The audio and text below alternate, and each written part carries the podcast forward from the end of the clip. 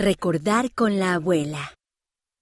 ¿Por qué Mary no había sido más paciente con la abuela? Por Jane McBride. Basado en una historia real. Mary frunció el ceño. La abuela estaba contando la misma historia otra vez.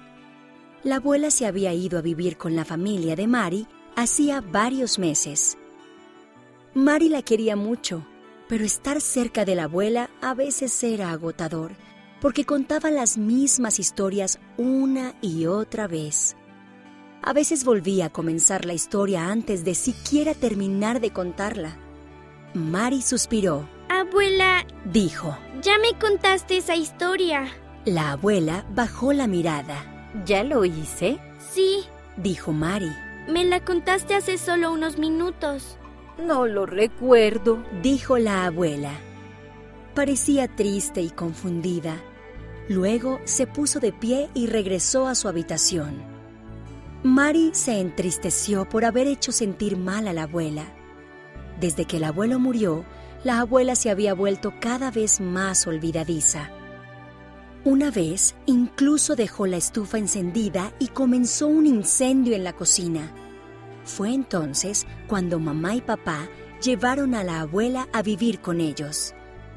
Mari se encontró con papá en la cocina. Realmente amo a la abuela, pero me canso de escuchar las mismas historias.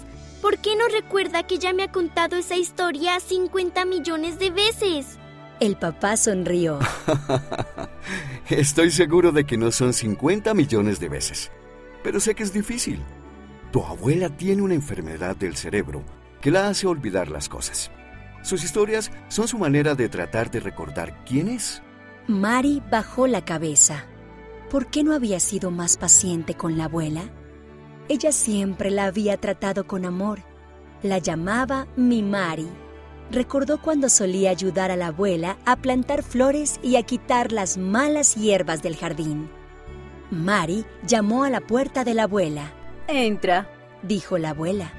Mari abrió la puerta. La abuela estaba sentada en una silla con las escrituras abiertas en el regazo. Abuela, ¿podrías contarme cómo tú y el abuelo se unieron a la iglesia? Preguntó Mari. La abuela levantó la mirada. ¿Quieres escuchar acerca del abuelo y yo? Preguntó ilusionada. Mari se sentó junto a la abuela.